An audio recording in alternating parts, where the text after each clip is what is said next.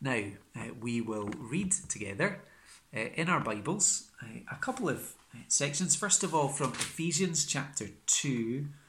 So in the New Testament, Ephesians chapter 2, where we're going to hear of temple imagery being used in the New Testament. And then we're going to turn to Haggai chapter 2 and read the first 9 verses. So here in Ephesians 2, let's hear God's word. Therefore, remember that formerly you who are Gentiles by birth and called uncircumcised by those who call themselves the circumcision, which is done in the body by human hands, remember that at that time you were separate from Christ, excluded from citizenship in Israel, and foreigners to the covenants of the promise, without hope and without God in the world. But now, in Christ Jesus, you who once were far away have been brought near by the blood of Christ. For he himself is our peace, who has made the two groups one, and has destroyed the barrier, the dividing wall of hostility, by setting aside in his flesh the law with its commands and regulations. His purpose was to create in himself one new humanity out of the two, thus making peace, and in one body to reconcile both of them to God through the cross, by which he put to death their hostility. He came and preached peace to you who are far away, and peace to those who are near. For through him we both have access to the Father by one Spirit. Consequently, you are no longer foreigners and strangers, but fellow citizens with God's people and also members of his household, built on the foundation of the apostles and prophets, with Christ Jesus himself as the chief cornerstone. In him, the whole building is joined together and rises to become a holy temple in the Lord. And in him, you two are being built together to become a dwelling in which God lives by his Spirit. In a sense, what we have there is a recognition that in God's purpose, the temple was always supposed to be a place of worship, not just for the Jews, but ultimately for the nations of the world. And while the physical temple failed to do that, Jesus does. Now, Haggai chapter 2 in the Old Testament, towards the very end of the Old Testament, and we are going to read verses 1 to 9.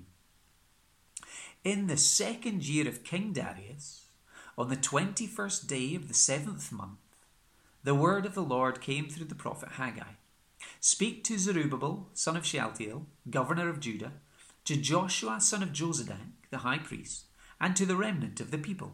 Ask them, who of you is left who saw this house in its former glory? How does it look to you now? Does it not seem to you like nothing? But now be strong, Zerubbabel, declares the Lord. Be strong, Joshua, son of Jozadak, the high priest. Be strong, all you people of the land, declares the Lord, and work. For I am with you, declares the Lord Almighty. This is what I covenanted with you when you came out of Egypt, and my Spirit remains among you. Do not fear. This is what the Lord Almighty says. In a little while, I will once more shake the heavens and the earth, the sea and the dry land. I will shake all nations, and what is desired by all nations will come, and I will fill this house with glory, says the Lord Almighty. The silver is mine, and the gold is mine, declares the Lord Almighty. The glory of this present house will be greater than the glory of the former house, says the Lord Almighty. And in this place I will grant peace, declares the Lord Almighty. This evening, we're thinking about the fact that in this prophecy, God's discouraged, disheartened people are being reminded that the best is yet to come. To help us to do that, we need to step back in time. So I want to take you in your mind's eye to a building site in 520 BC. Where is this building site? It's in Jerusalem. And what is it that's being built, or rather rebuilt? It's the temple where God would be worshipped. As we saw last week, that project had restarted in 536 BC. The foundation had been laid, but then opposition came, and so for 16 years the building site has remained lifeless. Nothing has been happening, but now the project has restarted again with full speed. So we're on this building site, and we're seeing a temple be constructed, but then we also see some old men come by to peer at how things are developing. And as they watch the building restoration take place, we see them weeping as they watch, because they're old enough to remember in childhood the glory days of Solomon's temple. And they weep, and they say it's not like it was in the old days. They ask themselves and others the question, where's the glory in this temple?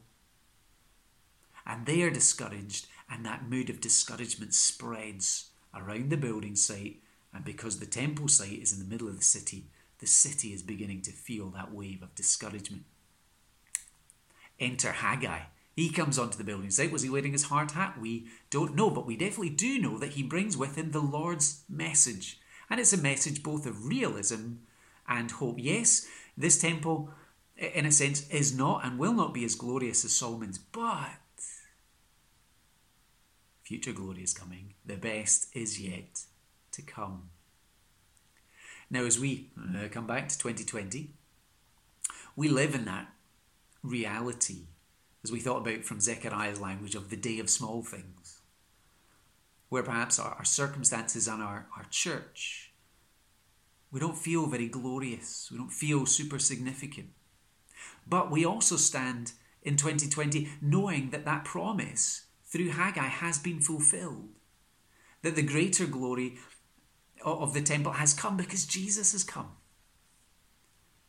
And there's greater glory because now Jesus is constructing a living temple in the church, in people like us who have faith in the Lord Jesus. And we too have the promise that for the church today, the best is yet to come. So we're going to think about that, the realism and the hope in Haggai chapter 2.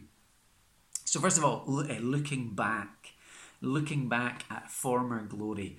The first 5 verses is where we're going to be. Now, notice again, we're told when Haggai speaks. It's the second year of King Darius on the 21st day of the 7th month. Now, I am going to presume that we are at best rusty on our Persian calendar dating system. And we're also a bit hazy on how that would connect with the Jewish calendar. Okay, so that's my position. I imagine I'm not alone in that. This specific date, so the experts tell me, it comes during the Jewish Feast of Tabernacles. Okay, so that date is important because it tells us that in the middle of a festival. What's the Feast of Tabernacles? Well, this was something that they did every year. Every year God said to them, live in tents for a week. And it was to remind them of their time when they were in the wilderness before reaching the promised land. It was a time of anticipation, anticipating glory to come. And it's interesting that even when they were in the promised land, they still had to go into their tents, into their booths, and anticipate there was greater glory still to come. And that's going to be significant for the message. Now, everyone is gathered. We see Zerubbabel's there, Judah's there, the remnant are there, leaders and people are together for this festival. And what does Haggai do? Haggai, in verse 3, says, who of you is left who saw this house in its former glory? How does it look to you now? Does it not seem to you like nothing? Haggai deliberately draws attention to the lesser glory of what they're building compared to Solomon. Now, parents, don't we teach our kids to do the exact opposite of this? It's like, you don't say that kind of thing. You don't point out the flaws in someone else. You got to keep quiet about that. But here Haggai deliberately draws attention to it. Why? You're thinking, if they're already feeling discouraged, surely when Haggai comes, this is going to discourage them further. But there's a point to what he's doing. He's pointed to reality, saying this is a time of lesser glory for God's people. If we just for a minute compare Haggai's day with the glory days of Solomon, You know, that's often described as the golden age, the reigns of King David and King Solomon. That was a time when they enjoyed freedom, but now they're ruled by Persia. And that was a time when their territory was large and they were at peace. Now it's Jerusalem and a little bit around, and they're controlled by outside influences. Then they were regarded as great and glorious in that region. They had established dominance over surrounding nations, but now they are small and weak and fragile. So this is a time of lesser glory, and the temple that's being built is a reflection of that wider reality. But here's the thing, and here's where this isn't discouraging for the people. Yes, their glory may have changed, it may have diminished, but God and his glory has not. And God, we're told in verse 4, keeps his promises. I am with you, verse 5, this is what I covenanted with you when you came out of Egypt, and my spirit remains among you. So he keeps his promises. He's given them his presence. He is with them. There is a reminder that the same Redeemer God who brought them out of Egypt is the same God who is for them today. And that's supposed to have an impact on how they feel and how they act on the building site. So knowing this, the people of God are to, verse 4, be strong. Three times, Zerubbabel, be strong. Joshua, be strong. All you people of the land. Makes me think of Joshua. Remember when Joshua takes over from Moses, and it's his job to lead the people in conquest into battle to take possession of the promised land. And God frequently says to Joshua, be strong and courageous. And again, it's the same reason, because God is with them and God is working out his purposes. So they are to be strong, and verse 4, they are to work. They are to keep on building this temple, because this temple represents God being with them. It represents a place of worship so that they might worship God. It is a place where sacrifices can be made so that forgiveness and reconciliation and restoration might happen. It's a place where the glory of God might be known, where the reputation of God might spread through the nation and through the nations. So they are to be strong and they are to work. And verse 5, they are not to fear, because they are to trust in the God who is with them. So they're to look back, they're looking back and seeing the former glory, but they are to take heart. To take heart because God remains with them. As Zechariah chapter 4 says, don't despise the day of small things. Isn't this something that we need to hear in our own setting today?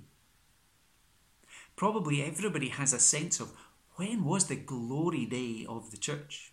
Some of us, if we like church history, we might think back to the 16th century, to the Reformation. Maybe for older generations, we might think back to our childhood. And people might look and think, well, the church before the wars, that was sort of golden age and present. Maybe we just think, life before COVID, the church felt like a golden age because at least we could be together. But today, I imagine for many of us, we feel weak. As Christians, we feel disconnected and more isolated from our brothers and sisters. The church seems small. In our nation, it doesn't have the position of influence and respect that once it did, because God's name, God's word, God's glory, God's gospel, the Lord Jesus, don't have the same position that they used to. And we could be discouraged by that, but God would have us take heart, because God is with his people. Jesus promised, I am with you always. Jesus sent the Spirit so we wouldn't be alone, so we wouldn't be like orphans. God still keeps his promises. God made a covenant promise, and Haggai reminds the people of that. God has made a new covenant with the church. in and through the body and blood of the Lord Jesus, given for us in sacrifice to remove our sins, to bring us to God. And God will keep his promise to be God for us. Take heart, because God will receive glory. Take heart, because God is building his kingdom. He is establishing a living temple. And as Jesus said, not even the gates of hell, not that the powers of the devil are powerless to resist that movement of God's grace. So this is a call to work in our day of small things, at the small things that we are called to do. We're called to serve faithfully, to live for God in our families, to live as servants of God in our workplaces, whatever that looks like nowadays, to serve faithfully in the church, to come together where possible as the church, whether that's on Sundays or whether it's to pray or in community group, to love and encourage and build one another up and bear one another's burdens, to serve faithfully in worshipping on Sundays and all through the week. And we do that not depending on our own strength, but just as Haggai said, depending on the God who's with us, God's presence and God's power. And as we do that, remember what we read in Ephesians 2. Jesus, he is the true temple. He is the cornerstone that God has laid, that precious cornerstone on which the church is built. The living temple is both built on Jesus, on his words, on his truth, and built by Jesus as he draws men and women and boys and girls to faith in himself. And so we worship Jesus because he is our Emmanuel. He is God with us. He is the one who, in his body, the new covenant has been established, and he sends the Spirit. So these words from the Lord we see fulfilled in the ministry of Jesus.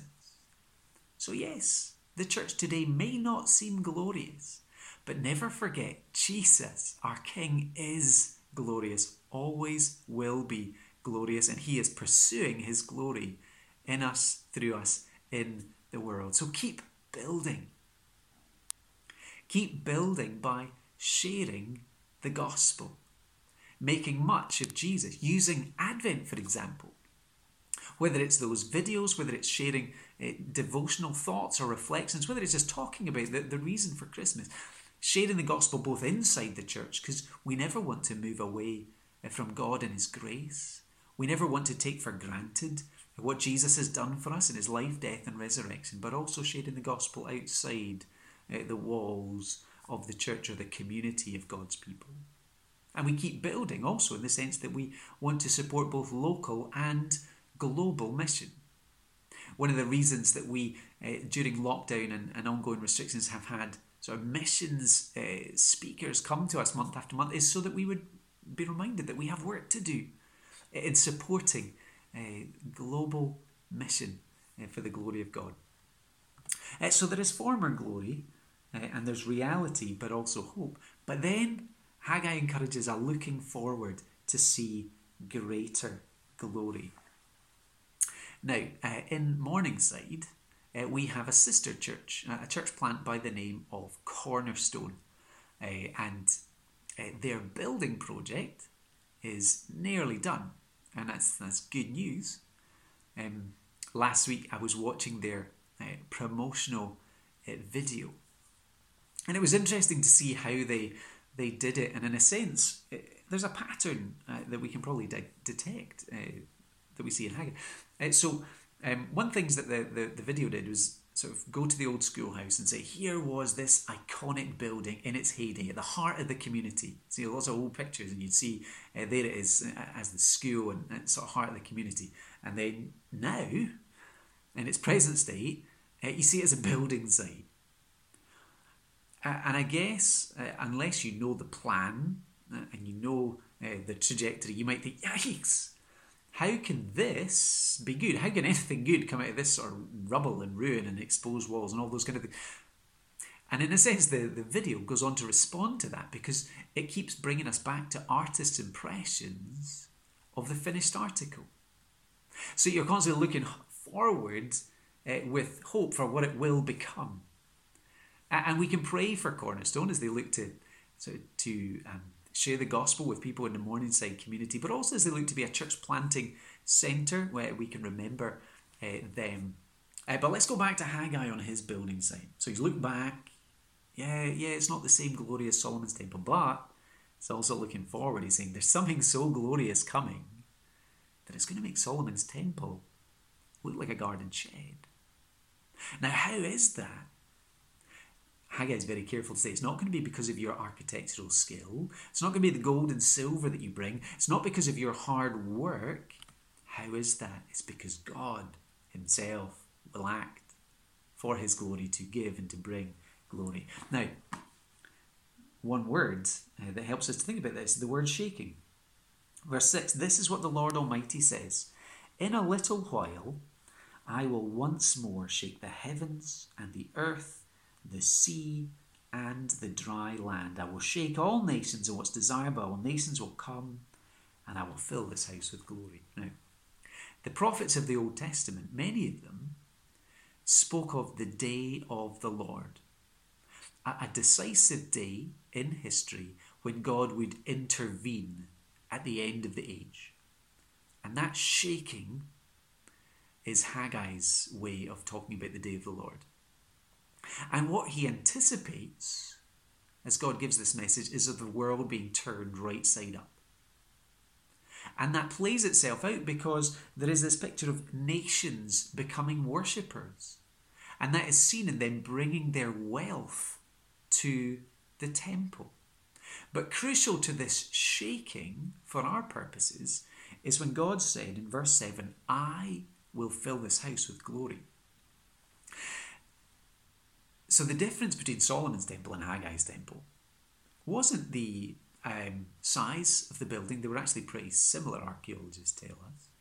And it wasn't so much the fact that Solomon's temple had a load of gold and silver and Haggai's didn't have so much. The difference is that when Solomon dedicated his temple, the glory cloud came down. God's glory filled the temple. So the priests had to get out because God was so glorious and he was present in his temple. Now, that hadn't happened in Haggai's day.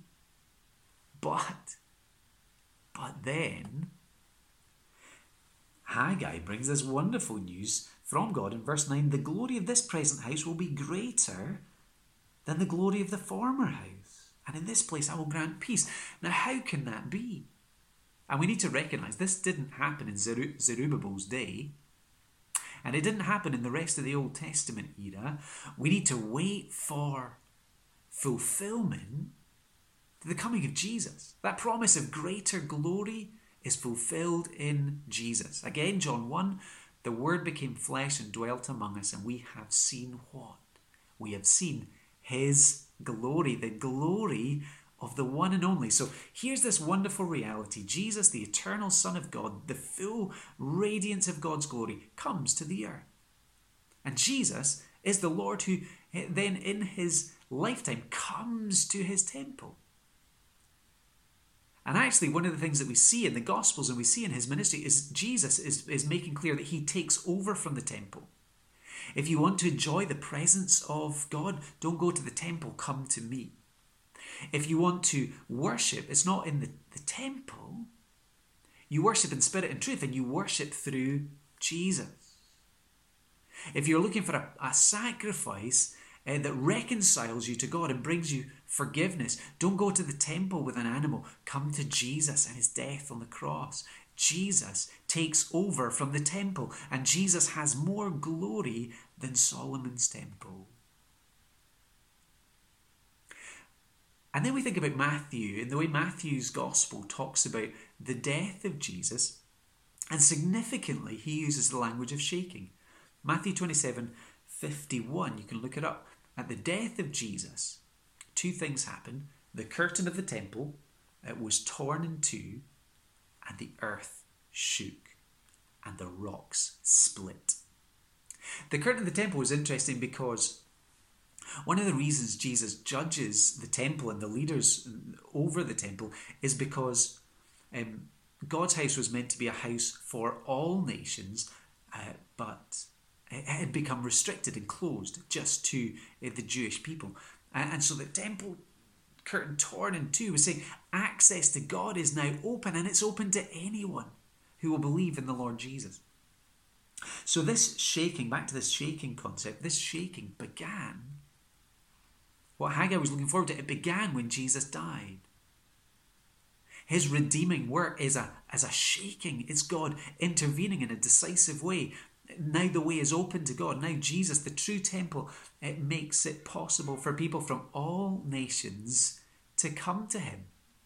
And that shaking that began at the cross will continue until the return of Jesus. And when Jesus returns, this promise will be truly fulfilled. When Haggai says, the glory of this present house will be greater than the glory of the former house. When Jesus returns, his unimaginable glory will be revealed. And all the people of God will get to enjoy his glory and to see his glory and to live in the new heaven and the new earth, where we can enjoy his glory forever, enjoy his presence forever. Verse 9, we will enjoy unbroken peace forever, true well-being. To go back to verse 7, this shaking, it brings in worshippers from the nations. Jesus receives glory as the true temple, but also as he builds this living temple, to use Ephesians 2 language, as he builds the church. In Ephesians 2, Jesus in his body on the cross, he makes peace between us and God, and makes peace between different nations so that we can be all one in Christ Jesus. He builds us into a holy temple in the Lord. Where does God dwell now? Ephesians 2 says God dwells in his people, in his church. And so together we're enjoying greater glory. We enjoy the presence of God with us, and we look ahead to more still to come. So Haggai does this wonderful thing in this beautiful building site sermon. He takes them from small things to eternal glory. He says, yes, your temple is less glorious, but your God is not. He says, look forward because future glory is coming. Jesus, God's true temple, is coming. We know how that glory is seen. And one day, Jesus will rule over the new heaven and the new earth. This whole new cosmos will be his temple where our King dwells, and we will be with him. So today, in our small things, we are called to work, and we are called to worship, and we're called to wait with expectation, knowing that for us truly the best is also yet to come.